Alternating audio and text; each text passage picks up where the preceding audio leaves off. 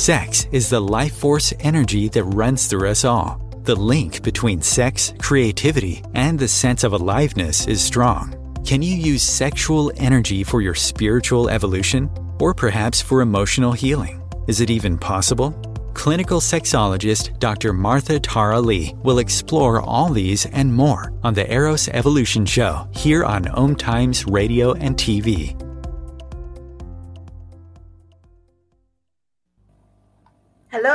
And welcome to Eros Evolution. This is where we talk about all things related to sex, spirituality, and uh, more.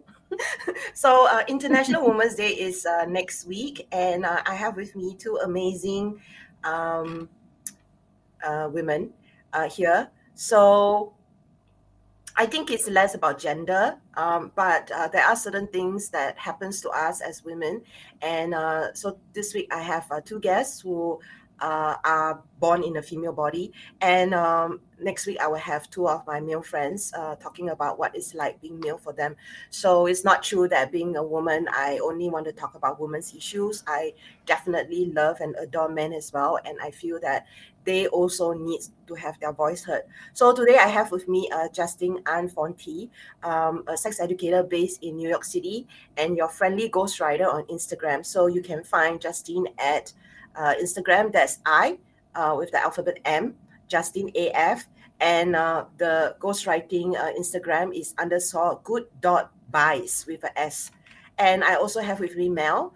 Uh, so the only rose between uh, among the thorns, and one of the co-hosts of a podcast I was on recently called the Balut Kiki Project podcast. So this podcast was awarded the best podcast host of 2021 uh, last year by Asia Podcast Festival. And uh, so, yeah, I approached uh, them and uh, I was uh, on one of the episodes. You can uh, check it out. So, yeah, it's an award winning podcast. And that podcast actually aims to normalize difficult conversations around depression, mental health, gender identity, human sexuality, and everything in between. So, Mel is an ordinary Filipina um, finding her own way through the world and uh, battling depression, anxiety with the help of a psychiatrist and therapist. So uh, with her co-host, they share stories around um, uh, for people uh, so that they feel that they're not alone and they don't have to be alone on their journeys.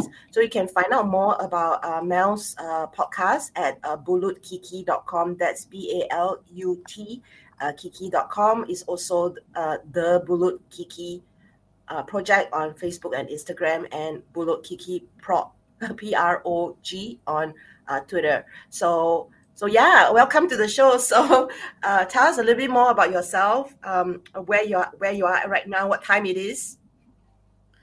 Thank you, thank you. Um, it's so it's I'm so glad to be here. It's such a pleasure to be with you. Um, as you said, Dr. Lee, we were together at a podcast a few weeks ago, and that was really, really that was a really good conversation. Um, so, like you said, I am Mel. I'm currently in Europe. I'm in the UK, so it is currently nighttime where I am. Uh, 107 a.m. So I'm here with you with coffee. um, thank you for that really good introduction. Um, oh. yes, I look forward to having this conversation today. Thank you. Thanks for making it. Yes. Yeah, staying awake. um, I I'm uh I'm coming in from DC. I'm in Washington DC right now, the belly of the beast um, doing uh, my second stop of my speaking tour, but I'm originally based in New York City. Cool. What time is it over there at the moment? It's 8 p.m. So 8 just PM. had dinner and uh, I'm still very awake. oh, yeah. So it's 9 a.m. Uh, in Singapore. So thank you so much for being here. Maybe you can uh, talk a little bit about, uh, uh, since we're talking about International Women's Day, do you feel that we have achieved uh, gender equality, um, at least maybe in the city that you're in or your background, your upbringing, like what have you seen in the changes of um, being women? Go ahead, Mel. Okay. Um, I think we are not where we want to be. We are not where we need to be, but we've definitely achieved and moved forward from maybe 20 years ago, even 10 years ago. Um, we certainly see have seen changes and improvements, but there's still a lot to to do. There's still a lot of things to do and and and goals to achieve. Um, where I am now, there's currently a strike in the school system um, for uh, gender pay gap because um, female um, uh, female tutors, female teachers um, are earning a bit less than their male counterparts. So there, there is currently a strike in, in several universities in the union of um, of teachers. So that tells us something. Mm. I agree with Mel. I think the bar is really low at looking at what improvement looks like when it comes yeah. to gender parity. Um, but I believe that um, so long as there is still transphobia, homophobia, and men don't feminize um, uh, something as valuable, that we aren't going to achieve gender parity. I think a lot of times people think about gender um, equity as something that women now have um, some type of power or equal power. But I would like to think of it as do men feel like they can sacrifice some of their power um, in order to uplift women's voices? And that is something I have yet to see. So, yes, men are still up there and women are rising to meet them, but are men willing to actually? Let go of some of that power and privilege so that we can really achieve gender, gender parity. And that is not the case.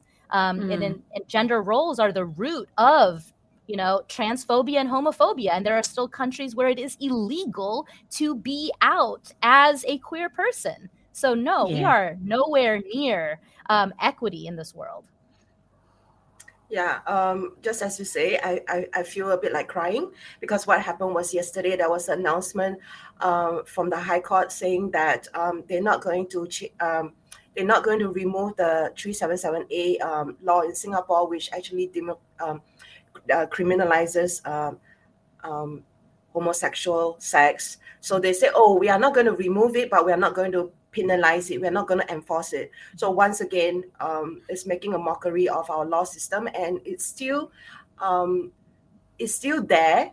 It's like a, it's like a sword over people's heads of saying that, um, yeah, you just be there, and uh, we're not going to give you rights. We're not right. going to protect you, and uh, it it has been very triggering for the GLBT community here in Singapore, and um, um, yeah, so they, they have all kinds of announcements about the support system and the helplines that are available.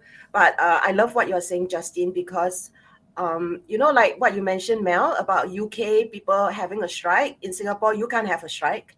Uh, in Singapore, yeah. even though there is still a gender pay gap, it's not really acknowledged or talked about. And mm-hmm. um, I, I, I like what you said, Justine, about um, how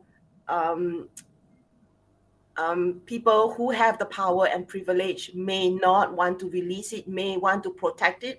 And so they mm-hmm. may be in denial and saying there's nothing wrong with uh, what's happening because they just don't see the discrimination uh, that is existing. Um, uh, I think it was yesterday or the day before, I, I got a message uh, from just some random guy on Instagram saying I should stop making videos for She the People TV, which is uh, a female empowerment uh, website by Indian women for Indian women, and I happen to be privileged to be able to share content with them, even though I'm not Indian. Um, I, I do have a very big heart for in, India and Indians because I have so many clients from India and so to have this message saying you should stop um, contributing to them, uh, you should stop uh, perpetuating their propaganda, I think it's it's definitely coming from a place of privilege and wanting to send send women back to the Stone Ages. So it's very uh, infuriating uh, seeing this happening.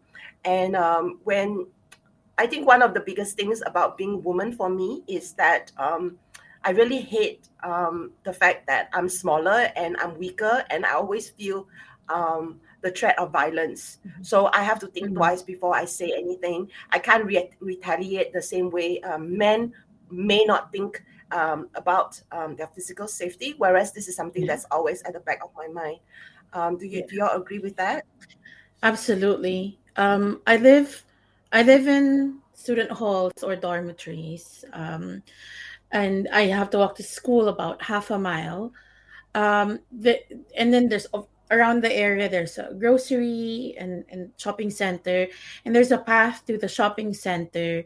There are two ways. One is a very well lit road, but it's longer, and there's a shorter road, but it's a bit dark. It's a bit dingy, and I would never take that road at night even if it goes around the police station, I would never take that road at, at, night. I would always, I would rather go the long way.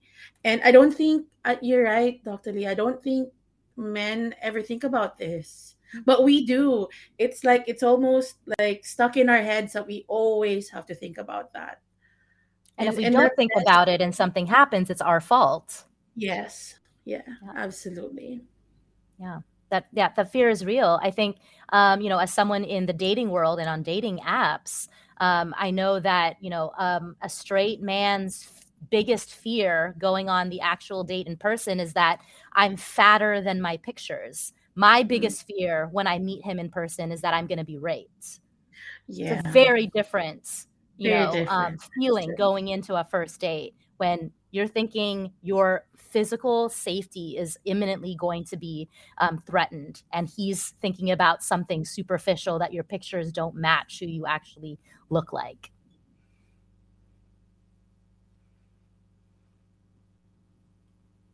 Absolutely. That's so true.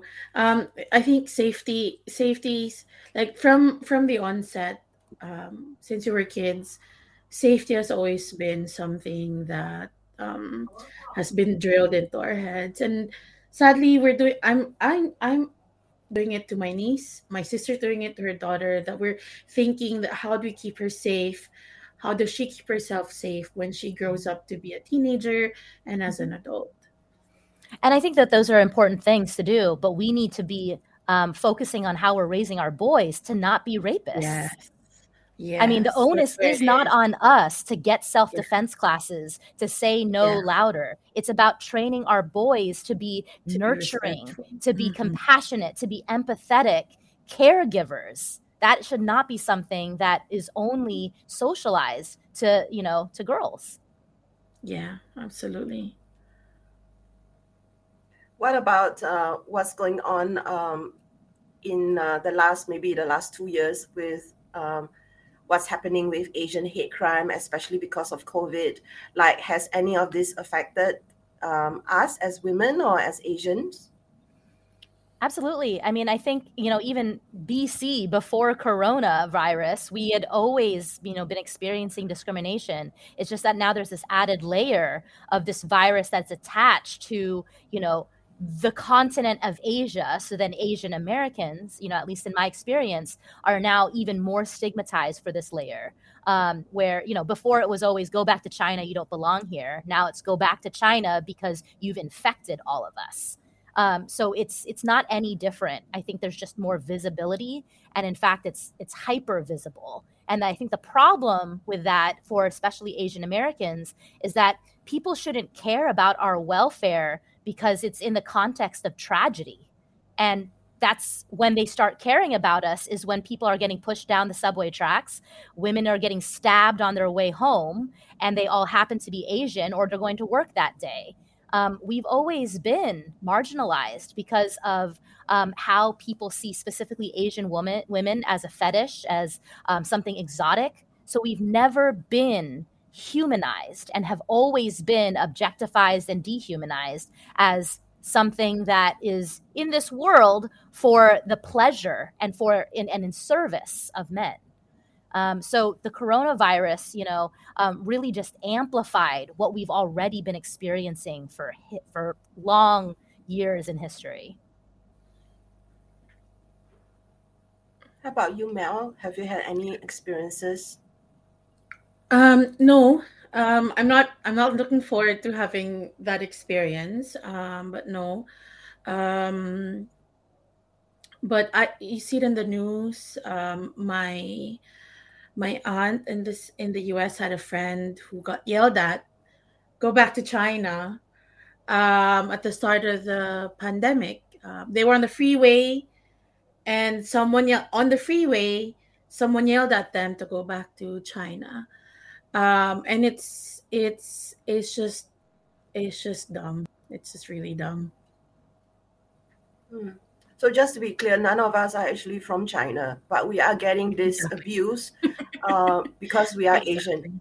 And uh, I also get m- my fair share of it. And I, I was really shocked by it because uh, I'm Chinese, I'm Singaporean Chinese, born and bred in Singapore. I am Chinese. Uh, but uh, it's like my parents came from, uh, my grandparents came from China. So what happened was that um, um, yeah, so on my platform on She the People TV, uh, people say boycott China and um, so it's it's not to say like we are better than people from China. That's not what we are saying at all. But the mm-hmm. fact that suddenly all Asians are just dumped into this um, target of uh, hate. And uh, it's really scary. Like I read what's happening in the U.S. of uh, people getting stabbed and uh, killed and pushed down a subway um, uh, uh, into the path of subway trains, mm-hmm. and it's it's terrifying, you know, because I happen to be in a place where I'm in the majority, so it feels really safe. But we all have our privileges as well. So um, I like to ask, like, you know, it, it it's like really kind of depressing and upsetting talking about this even. But do we have any actually any suggestions of how our women can cope? I always think that being in um, spaces with people of shared identities is something that can be really affirming, especially as an Asian American, where I'm usually you know the only one or there's really you know not a lot of us. And so when you when i enter a space when there is the majority um, when i'm the majority it really makes a difference on my mental health on being you know seen and having to uh, being able to just go right into um, you know sharing knowing that they all have a hundred feet head start into the conversation because they get it there's a shared experience there as opposed to being around you know um, people who don't share those identities i have to start from the beginning and try to defend and explain myself um, oftentimes be gaslit in the process um, mm-hmm. and it's taxing and that's not supportive at all so i think one um, continual um, form of healing for me is uh, you know seeing uh, and being around support groups of people with shared identities. And those types of affinity spaces have been very beneficial for, for me. I agree. Um, and it's very important to have not just be in them, but to to to put up these safe spaces mm-hmm. um, so that it's available to everyone. Yeah. Um, so, for example, in the university where I'm in, we have a BAME society while it's not specifically for women, but it is for minorities. Um, and and so, like you said, when you're with this group, when you're with your safe with your um, peers, you have the same experience, same background, or similar. It it is a safe feeling. It it really does help. Absolutely mm-hmm. does. because it's ex, ex, um it's tiring, you know, explaining yourself to people who don't get it. Right. Yeah. Yeah. Yeah. And and and they don't most I, I don't want to say most of the time, but they they don't listen with an open mind. They already have a preconceived idea that this is it or that is that. And your explanation, our explanation falls on deaf ears because there's already a preconceived notion, an answer before the question.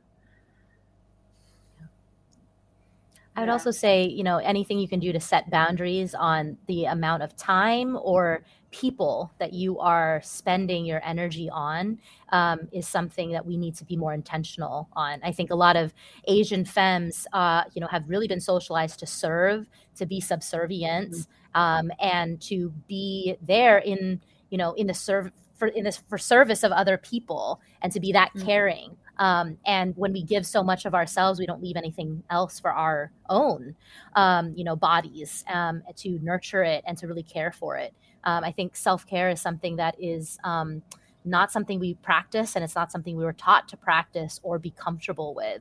So whether it's you know protecting your energy by actually unfriending people on social media that you don't want to see on your feed or have them see in your feed. Um, actually saying no to a brunch you don't want to go to because those people are, you know, exhausting to you. But we always feel obligated or feel guilty or will feel bad if we don't just say yes.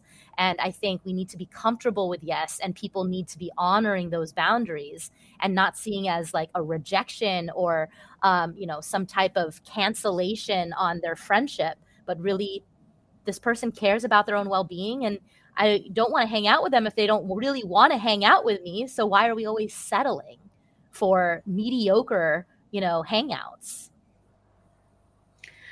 That that that oh gosh, I'm still struggling with that to be honest. I really am. Where I learned in in another podcast episode, which will soon air, um, where we're trained to be taught to be compassionate to others, but not to ourselves. And and being compassionate to ourselves is so difficult.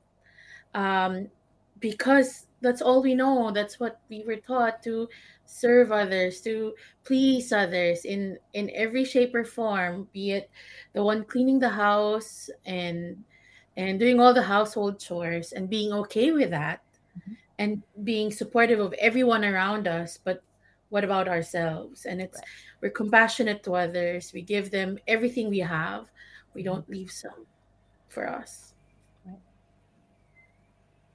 yeah so I, I love uh, all the things that uh, you are saying, Justine uh, and uh, Mel. Uh, so we're talking about uh, community, finding people with shared experiences. We talked about how we are always subject to this attitude of serving and nurturing and taking care of people and really we need to direct it towards ourselves and learning to speak up assert ourselves and uh, not just settle so actually a memory comes to mind um, when I was growing up, my mom would always push me out of the kitchen and say, you know, you go study.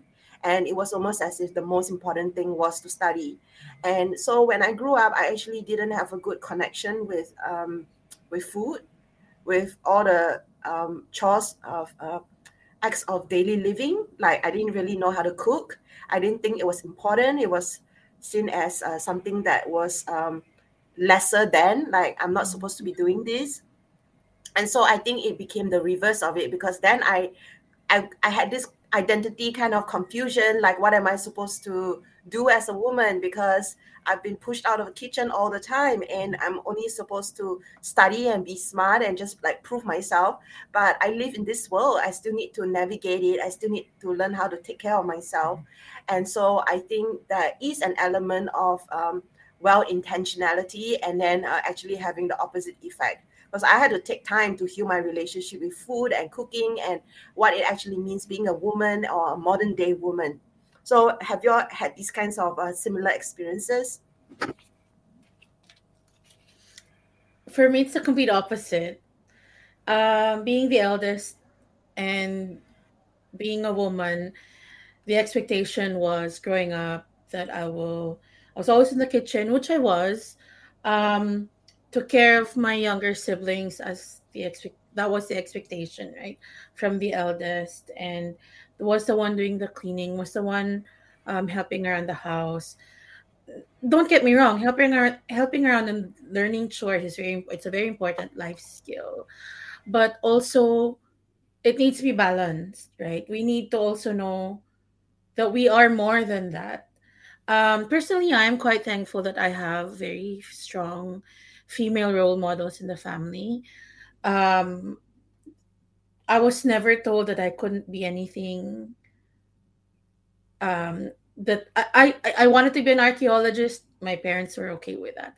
I wanted to be a mad scientist. My parents were happy with that. It was all up to me. So I am quite, I recognize that I'm quite lucky that I do have um, strong female roles in my family and in my life but that's not always the case. Yeah, I, I'm I'm really blessed too. I have, um, you know, I was raised um, with parents who wanted me to, um, you know, take on what my passion was, uh, but also be ladylike in doing so. So I would say if I have to pick apart a little bit about um, how I was raised, that um, maybe I would do differently um, is not pushing those gender norms um, from something as menial as the way I laughed as a kid. I mean, the way I laugh now, even as an adult. But my parents would, um, you know, tell me that's not ladylike. You have to laugh with your mouth closed, and you have to cover your mouth when you're laughing. It's more polite that way. Um, and I was a very rambunctious, um, energetic kid, and I was very athletic. So I would always be racing against the boys and trying to beat the boys and beating the boys. Uh, but you know, as I developed muscles, I was told you don't want your arms to be too big, then you'll look like a tomboy. So there's something negative about that. Um, and so I remember, like, I think I was in fourth grade. My parents put me in manners for minors, which was me and three nine year old boys in this, like, etiquette class about what I'm supposed to wear, what utensils I'm supposed to use at fancy dinners, how I'm supposed to speak properly. Um, but there were no other girls there because we were supposed to just know that from birth and you know be able to do it well. But I was a little bit of a, a rebel in some ways in that uh, in that regard, not being ladylike enough. Um, and so that was just something that was ingrained in me at, at an early, early age. Um, but you know, even now, you know, there are some messages from my family about, um, you know, my arms being too muscular, and that's not ladylike. Um, or you know, the way I'm dressing, it's not, uh, it's not, you know, dainty enough. Um, and so, you know, that's still there. Uh, it doesn't have any strong ramifications, in, you know, in um, in ways that you know other body image things have, especially on young girls. But um, uh, there's a reason that they're th- still thinking in these very patriarchal terms. Even the matriarchs in our family, who are extremely successful and the breadwinners in their family, yet they have to do that being ladylike. Yeah, that's uh, triggering a lot in me. Um, yeah, I can go on about it, but yes, we all have our stories how we were wounded um, being women uh, for me, I was told that I should um, I shouldn't be so loud. I should be mindful. I'm a woman. I shouldn't say this. I shouldn't do this. So I really hated being a, a woman. So uh, on that note, we have a commercial break. we'll be back.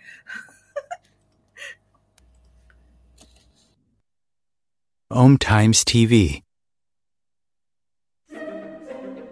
Imagine becoming a super influencer. Reinvent yourself invest in your brand, and then manifest your success with a robust spheric approach. Om Times Media and Broadcasting offers a unique and multifaceted way to become the spiritual and conscious influencer you deserve to be by putting your message across our powerful platform with its proven record of integrity and excellence.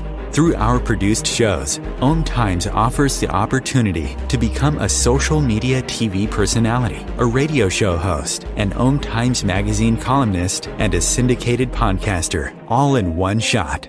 By live streaming your show on Om Times TV and broadcasting it across the extensive Om Times radio and TV networks, you become more than a host. You become an ambassador and a force for positive change. Om Times. Open yourself to the possibilities. If I could be you, and you could be me for just one hour. If we could find a way to get inside each other's minds. Walk a mile in my shoes. Walk a mile in my shoes. Well, before you abuse, criticize, and accuse, walk a mile in my shoes.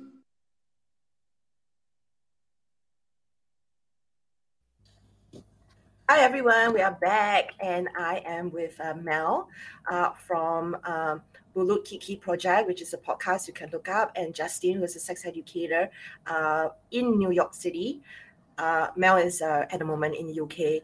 So uh, yeah, we are three a- Asian women, um, and uh, just now uh, before the break, we were talking about what it's like uh, growing up as Asian women, or women, and um, how we can cope with gender inequality and build ourselves up, including finding communities, learning how to take care of ourselves and not settle so uh, one of the things that I really want to um, ask is because all of us, um, all three of us, are some kind of a public figure in some way. We are all sex educators in some way, uh, or at least we are women who talk about sex.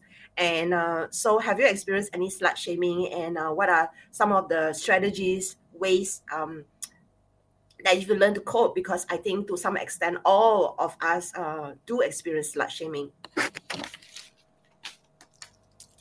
Go ahead, Mel. um, over the years, I sadly, um, I've just developed. I've developed thick skin, um, like really thick skin, because I get it. It happens even from the family. Um, for those who know me, I have big boobs, and even that gets called out. It's it's me. There's nothing I can do about it. That's my own physical body. That's what I was given, and it's not it's not my fault.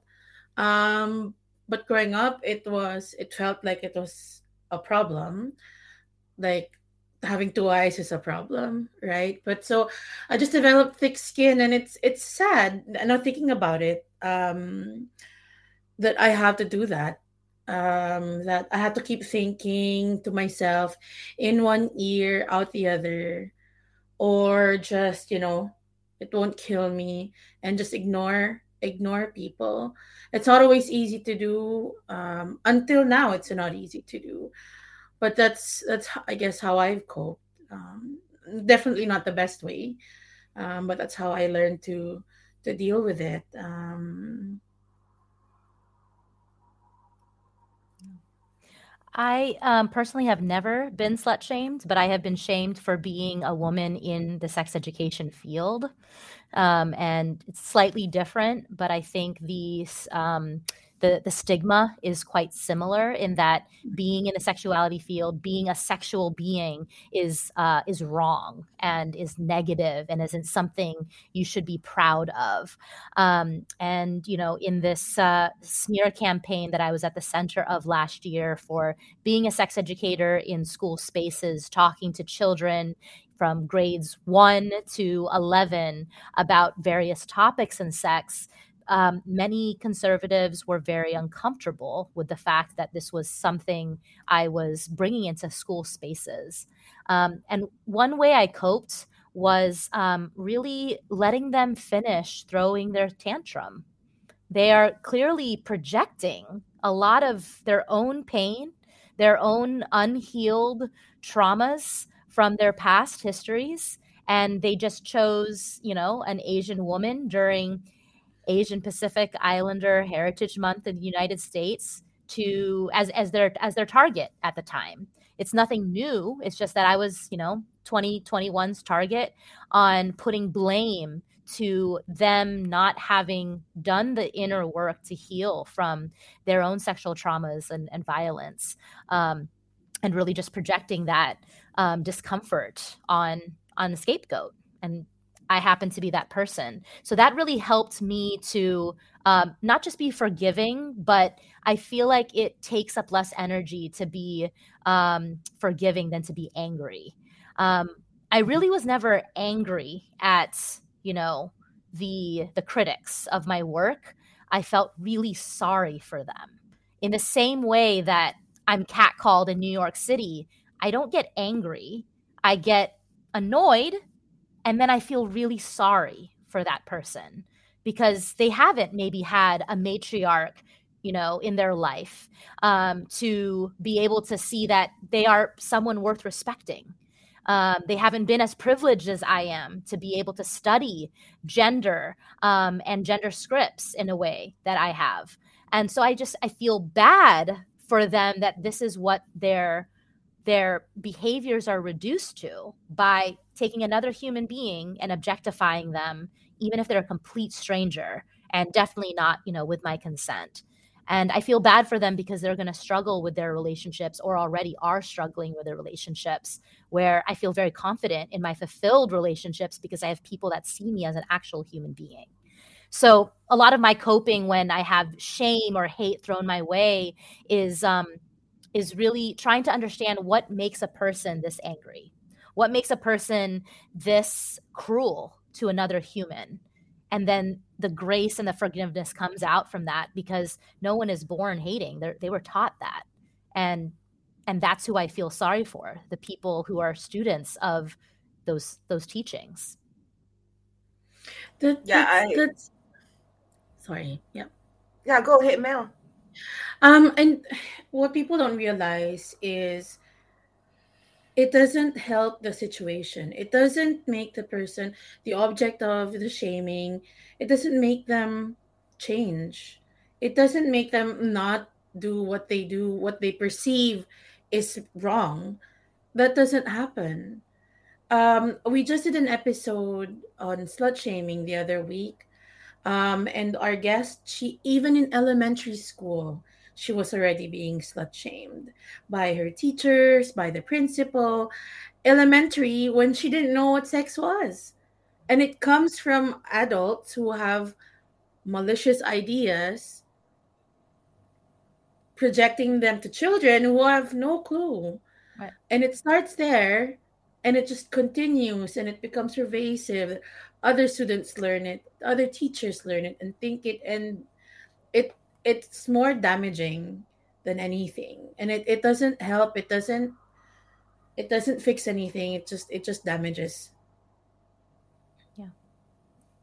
Yeah so um, Justine i just want to say that um, um, you know we didn't connect until recently because I, I saw what was happening in the in the papers in, in US and uh, I was like who who is this person I I, I don't know her and uh, she's Asian and she looks like me and I I, I, I really wanted to um, love you and uh, support you, but I can imagine like you know I'm so far away. Like who the hell is Martha?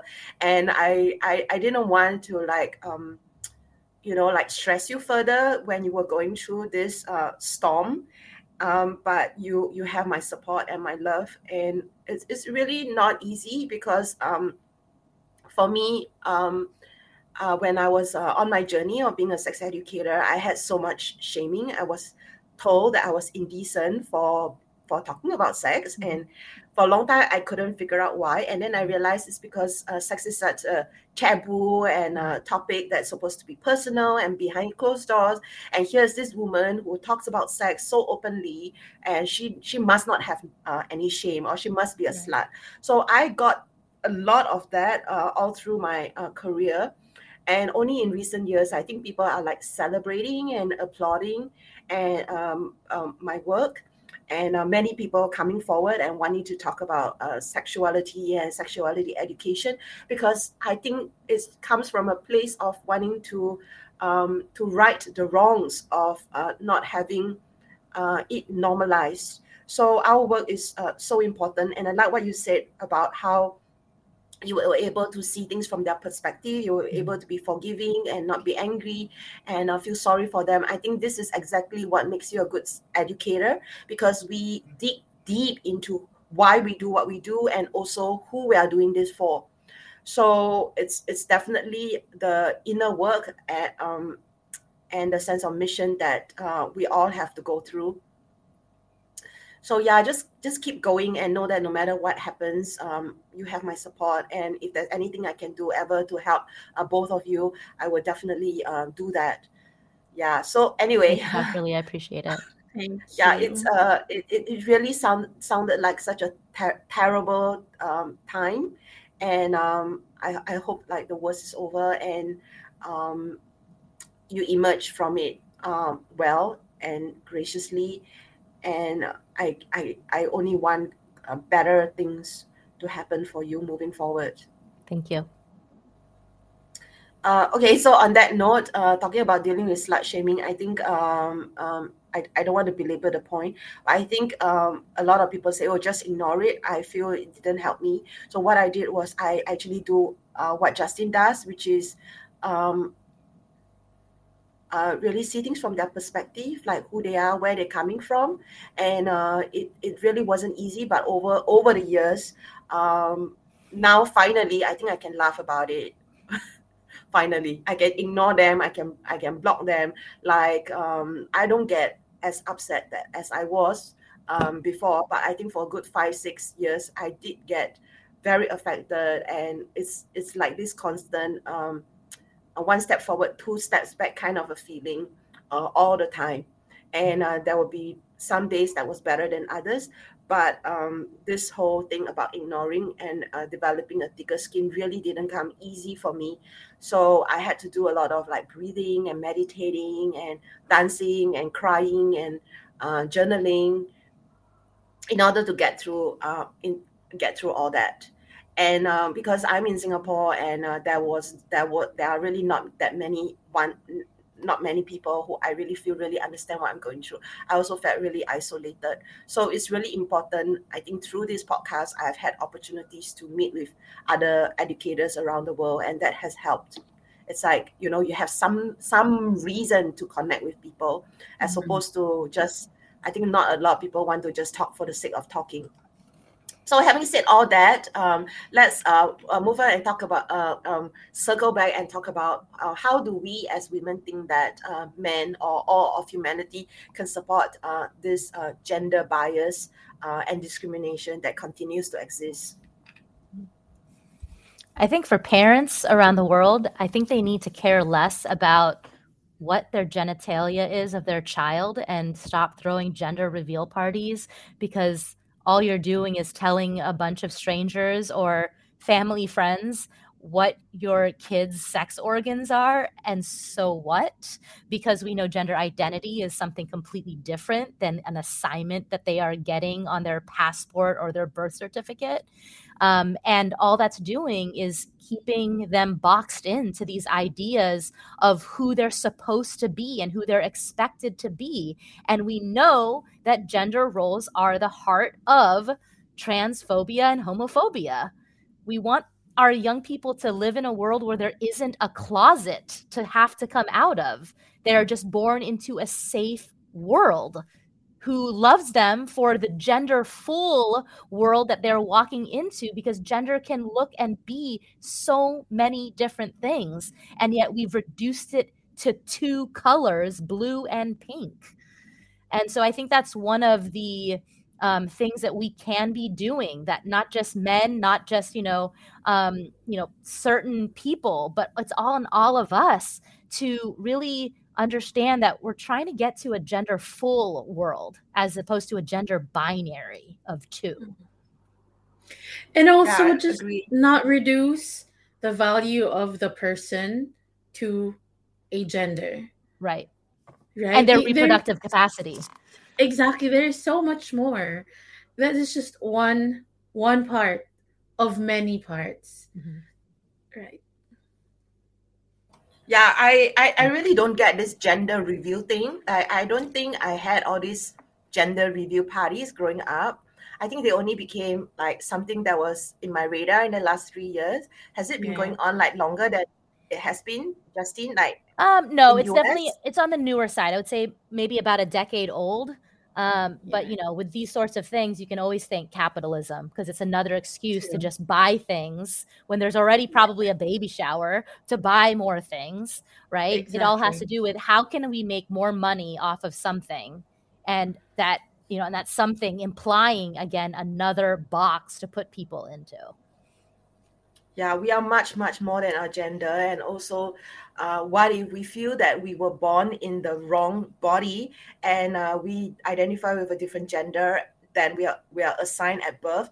And uh, it can be really really really uh, many layers of damage that can be caused. So I, I uh, coming back to uh, how men or all of humanity can support women, I think it's really important to recognize and I keep repeating it, this almost every episode, is that we need to look at people as individuals. Mm-hmm. We are all unique people with different skills, talents, yeah. abilities. Some people are born strong, some people are interested in supposedly guy things, and uh, we just need to look at them as individuals. So yeah. we need to let go of our own biasness of like what people should be or what uh, uh, what uh, someone should look uh, in order to be of value or in order to be of significance uh, what what do you think?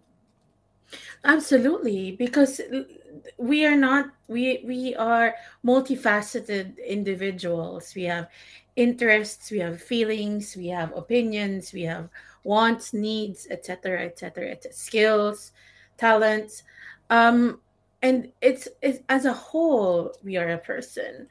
So it's not just your gender, it's not just your genitals that you get.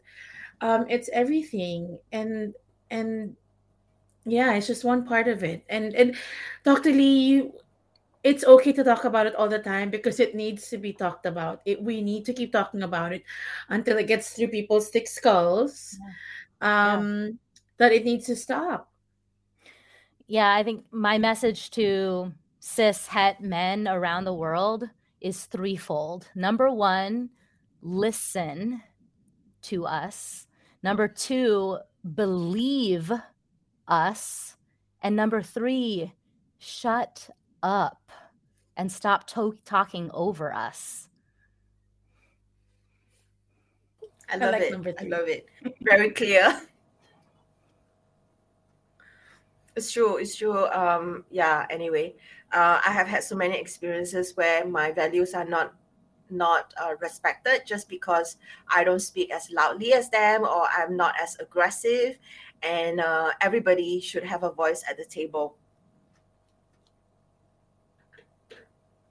I also think that it's really important that um, men, especially being in a position of privilege, uh, they really need to make sure that uh, we have equal pay and they stand up for us, not just dis- positively discriminate and say, yeah, let's hire women because things will be easier, but actually really seeing us for our abilities and really advocating and uh, really pointing out discrimination that happens at the workplace as well. Because when we speak up, we are troublemakers, but when they speak up, people are more likely to listen, uh, mm-hmm. often because they are also the boss.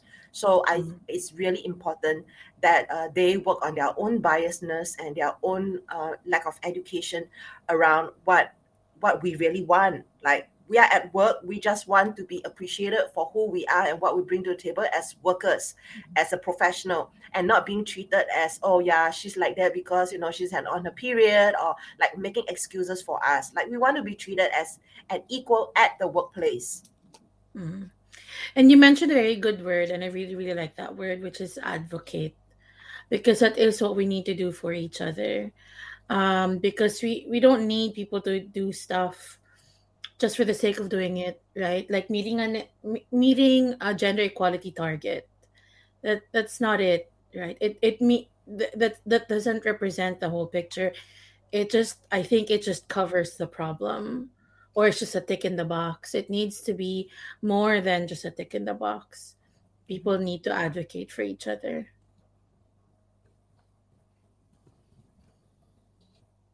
Yeah.